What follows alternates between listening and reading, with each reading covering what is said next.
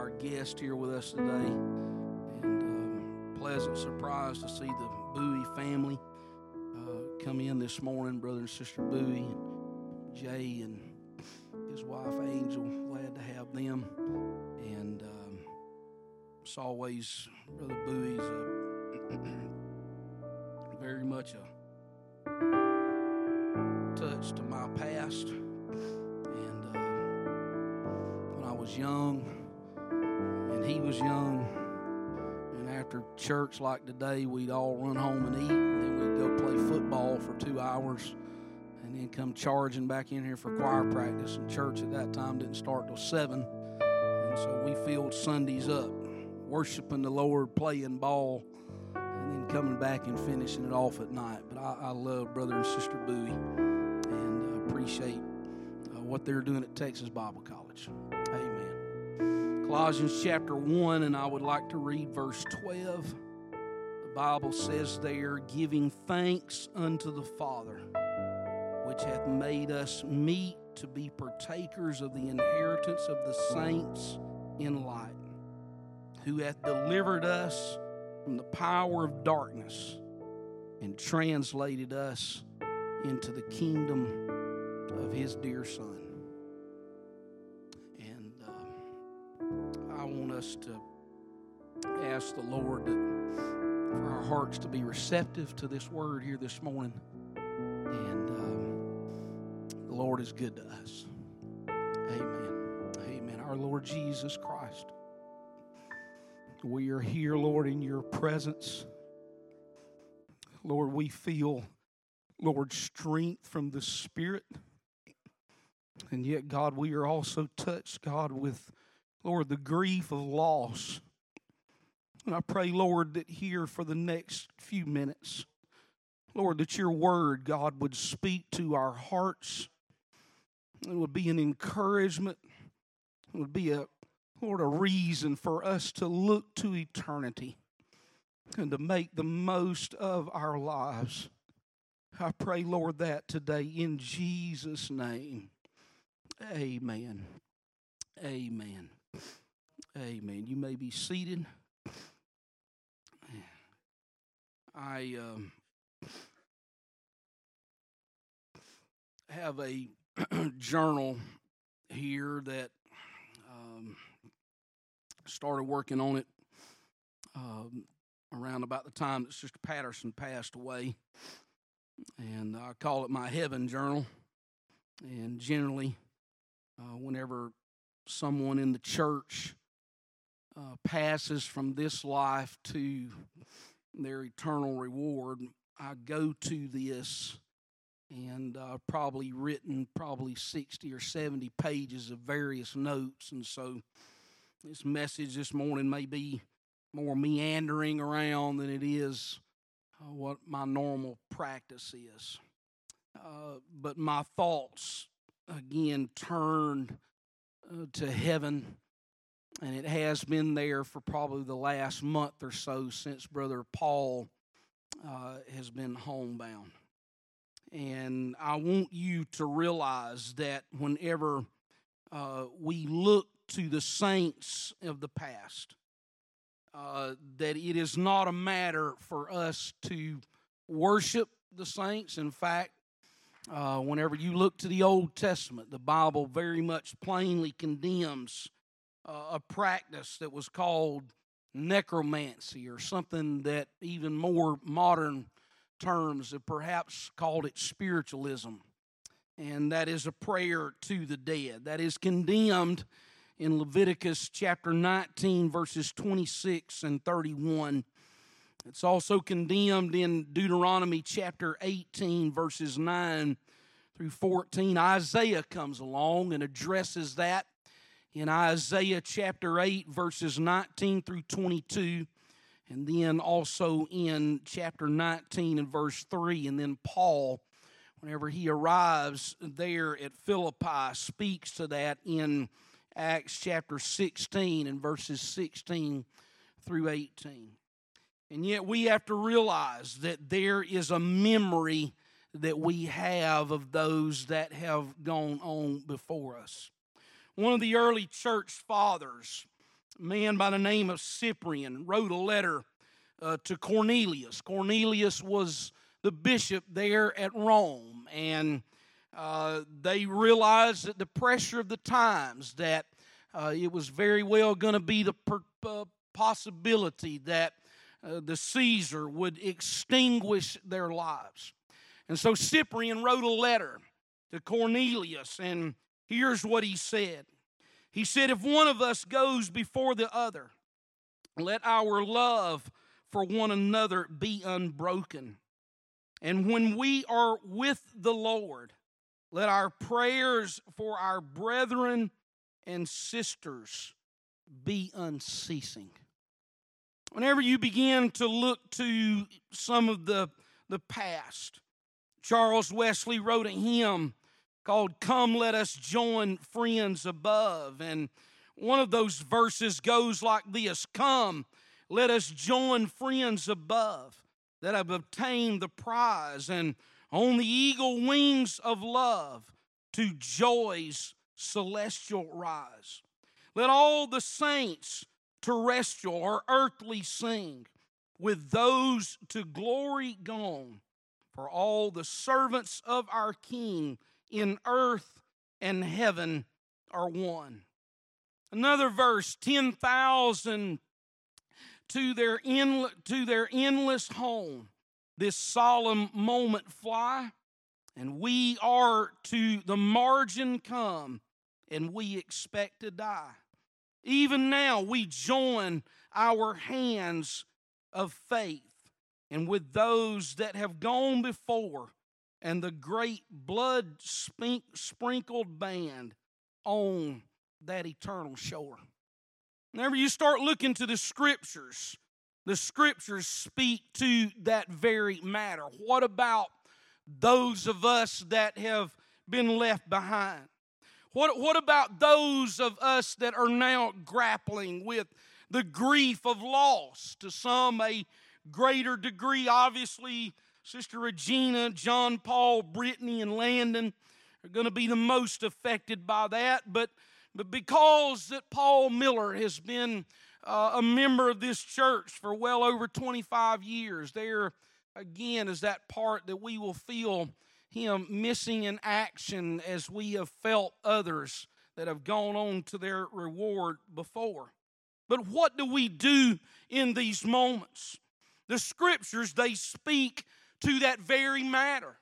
And there's one that, that two that I read to you here in this opening text. What did Paul have to say about that? He said, Giving thanks unto the Father, which hath made us meet or reward to be partakers of the inheritance of the saints in light, who's delivered us from the power of darkness and has translated us into the kingdom of his Son. And so there is thanks that we are to give. There is praise that is still to be offered up in this sanctuary in the coming Sundays, in the coming Wednesdays, in the coming years, if the Lord so tarries is coming. But here's what we have to understand we know that there is a coming inheritance because our sins have been forgiven chains of bondage have been removed from our lives, and, and redemption is now to be enjoyed, and holiness and purity is to be experienced, and there will be rewards that are going to be received for our faithful service. So, in their absence, what do we do? We continue to press on and we continue to be faithful. Look at that word, their inheritance. That means that there is a connection of the saints on earth and of the saints that are there in heaven. It's a spiritual connection. It's not a, a mystical connection that we would look to as, as the mystics have done in the past and veer off into all sorts of paganism. But there is a connection with the church that is present here on the earth as to the one that is there in heaven. And there will be a day that will arrive where that this church this people, this corporate body, not the building, but the people, the saints of God that are there, that they will be reunited in the Lord Jesus Christ with those that have already gone on to their reward. If you have been in the church for any length of time, then I dare say that all of you here today, that there has been someone that has passed on in uh, your life a parent, a grandparent, uh, a friend, a, a brother that has passed on here out of this church. And I, again, now I'm starting to realize that it's not just elders that are starting to pass, but they're, they are peers of mine that were my age Gary Butler and Paul Miller. Men that were my age, and it seems like now that death has snuffed out their lives, and yet we are undergirded and we are strengthened and we are empowered by a great cloud of witnesses. I want you to turn in your Bibles to Hebrews chapter 12. And there is a scripture there that, that perhaps you should underline in your Bible. But in Hebrews chapter 12 and verse 1, it says, Wherefore, seeing we also are compassed about with so great a cloud of witnesses, let us lay aside every weight and the sin which doth so easily beset us, and let us run with patience the race that is set before us. Think of, of that verse. Here is what we find there, just as the song this morning that Jesus Christ, that He has defeated death and that there is a cloud of witnesses uh, that those that that you and I know. Some of them we don't know who they are but the writer of Hebrews comes along and, and he affirms the fact there is a cloud of witnesses that have already crossed over to the other side. And somewhere along the way, there is an observation that I believe that they have of what is taking place here on this earth. And as we move on, I will shore up that belief with what the Bible has to say. But look down there in verse 23 of that same chapter there. Here's what what what the writer says. He, he says it like this. He says, to the general assembly the ch- and the church of the firstborn, which are written in heaven, and to God, the judge of all, and the spirits of just men that have been made perfect. Can you imagine what that's going to be like? That whenever you get to heaven, that all of your imperfections and that all of the besetting sins and all of the challenges that you have faced in this life, that, that the promise is there that, that we will have spirits of just men, and they will have been made perfect. We are indeed going to a city. We're going to a city where there'll be no more night. We're going to a city where Jesus is the light. A trumpet is going to sound and we will be caught away. We ought to be going to a city someday.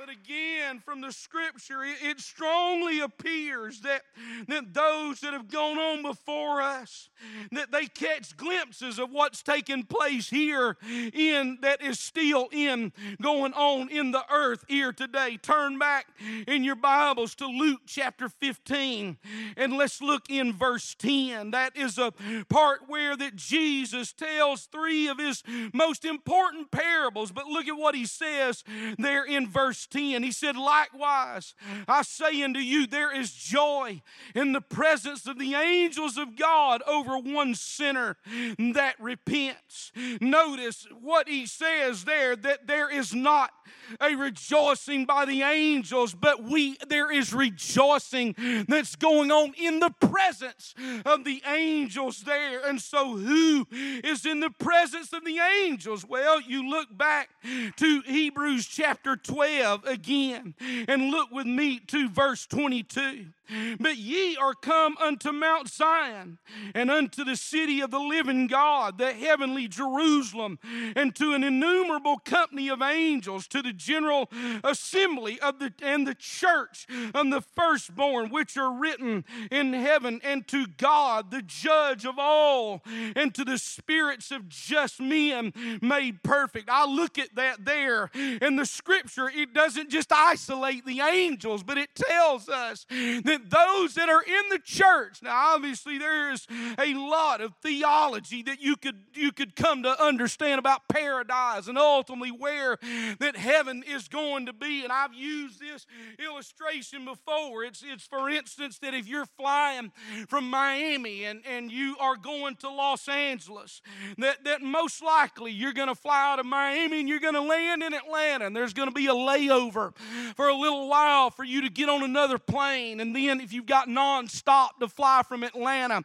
uh, to Los Angeles, that's sort of where that, that when a saint dies, that they are in paradise. They're in that, that layover time. And ultimately, what John writes about, about that holy city that he saw coming down, we will populate that place. But for the time being, that this church is in the presence of angels, and whenever there is somebody that is born again, Jesus said in Luke 15 that there is rejoicing that goes on not just with the angels, but with that church, that great cloud of witnesses. And so you think about that part, that again, that there's some observation that those that have gone on before us, that they have view of what's taking place here in this earth. I think about my granny, my, my poor granny, literally poor in, in material needs. And, and there's an observation that that she is there and she is rejoicing about some of the accomplishments and some of the things that she has seen to be advanced in my dad and my mother's life and in, in our family and in my life and now in my children's life that my grandmother that was a praying woman that she is observant of what is taking place there. And i'm just going to tell you the same way that i believe i have a lot of scripture to stand stand on to believe to say that they are observing because they are that great cloud of witnesses. And if there ever was something that ought to stimulate holiness and ought to stimulate salvation and purity and worship in your life, not only for the Lord Jesus Christ, but for that great cloud of witnesses that's over on the other side that are observing what's taking place.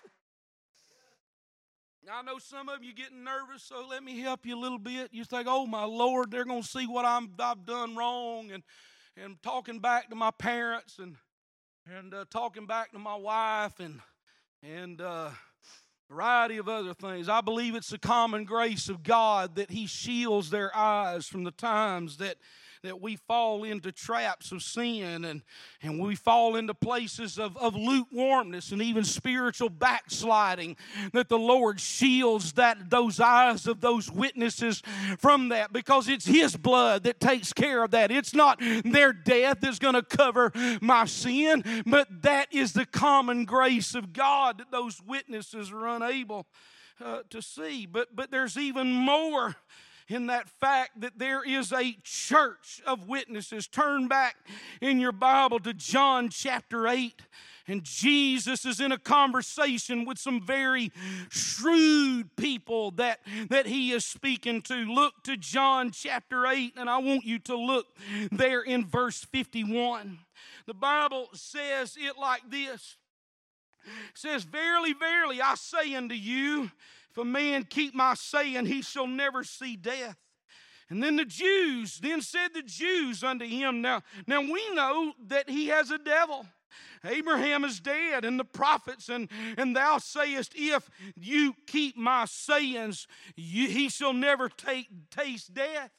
Art thou greater than our father Abraham, which is dead, and the prophets are dead? Whom makest thou thyself? Now I want you to skip down to verse 56.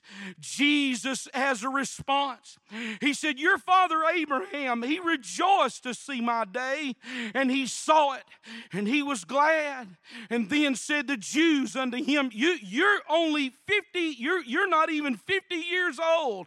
And how in the world can you say that you have seen Abraham? And Jesus said unto them, Verily, verily, I say unto you, before Abraham was, I am. Abraham, here's what Jesus said. Abraham saw the incarnation.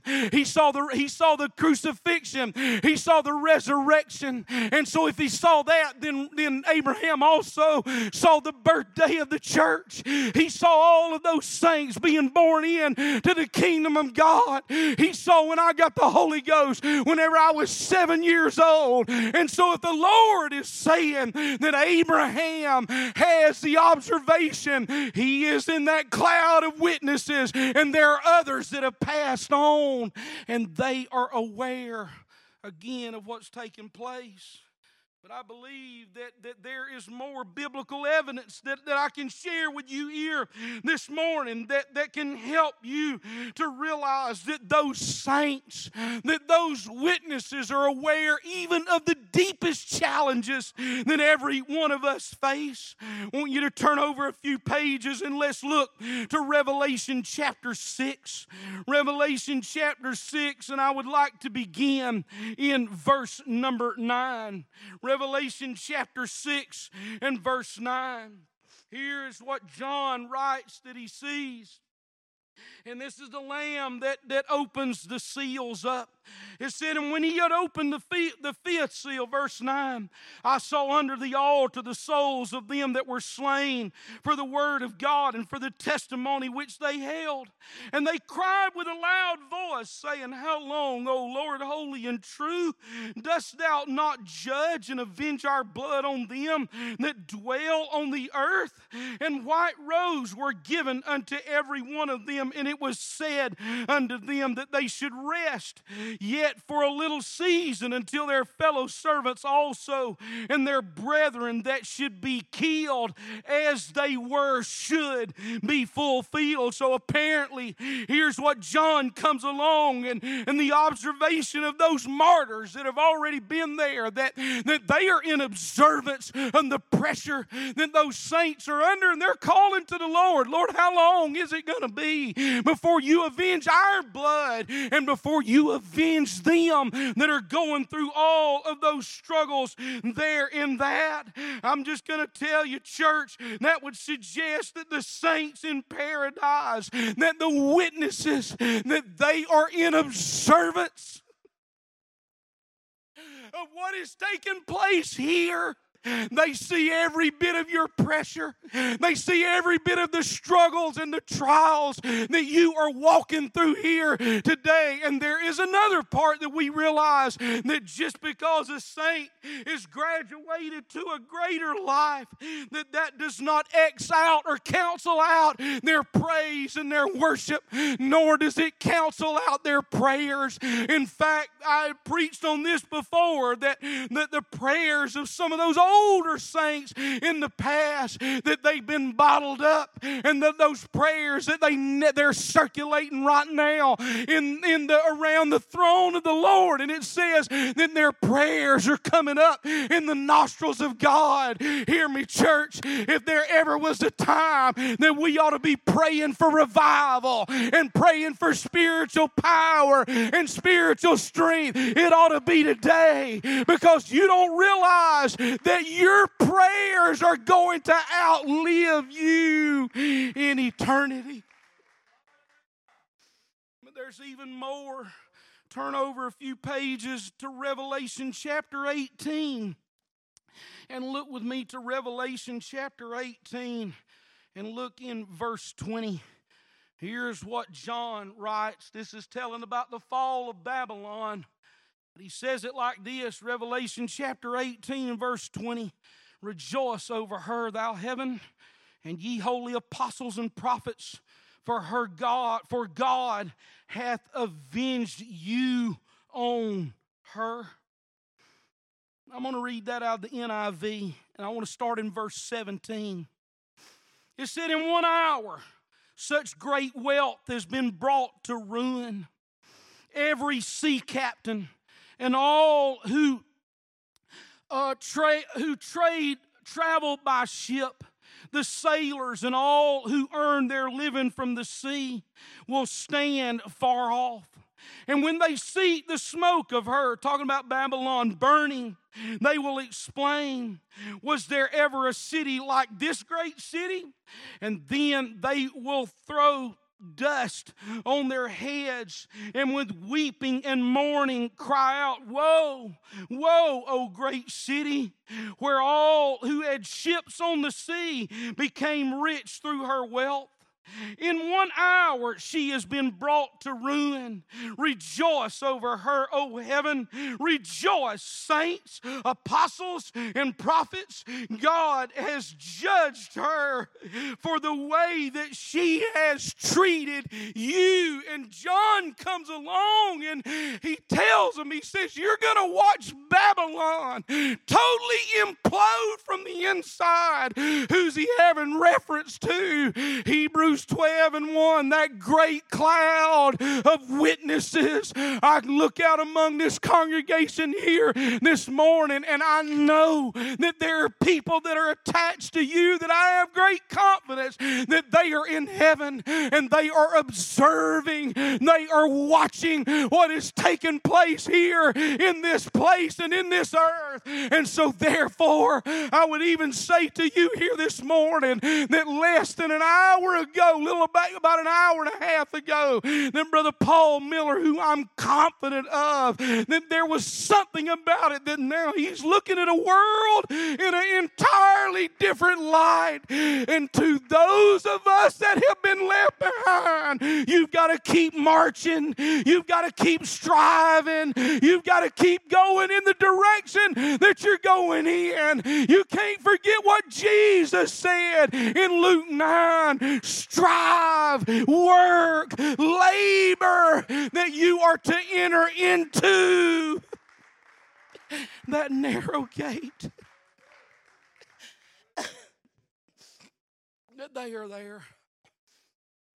And uh, oh me, I again, and this is the connection with the church that I have in Andalusia.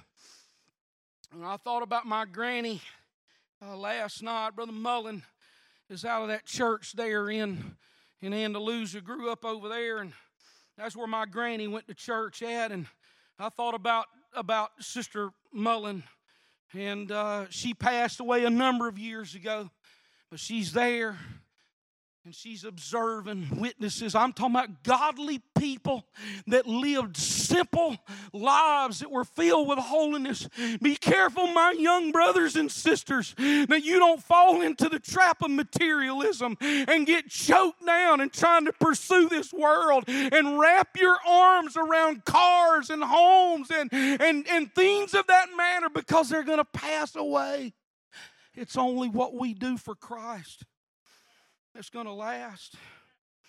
And so one man said it like this He said, The saints are not our way to God. I want to make sure that you understand that here this morning. That these saints, they are not our way to God, but God is our way to them. And I want to stand here this morning and affirm it even more than what I ever have before. That those saints of God, you can stand that those saints of God that have gone on before us, Gary Butler, I miss Gary. Thought about Gary here just a few weeks ago, and again, Brother Paul's imminent death has kind of caused me to go back and rehearse just some of those memories that I had with Brother Gary and, and various others that we could name here in this congregation this morning. But I'm just going to tell you something, church. You ought to affirm with everything inside of you and commit to yourself that you're going to make it and that you are not going to give in and turn loose and quit. It's not worth it. Oh, it's not worth it. The reward that's coming, it is not worth it. And I trust this morning I'm going to do something I hardly ever do. I'm I'm going to give an altar call. I'm going to pray. And then Brother Patterson and I will be leaving to go to uh, the Miller's home. Uh, but I felt the presence of the Lord here today. And I hope these scriptures, these are not my words, but it's the Word of God that has been able to draw us into a place of belief and faith to know that that great cloud of witnesses that we ought to stand firm and strong here in this day. Our Lord Jesus Christ. I am so thankful, Lord, for your word. I'm thankful, Lord, for your presence.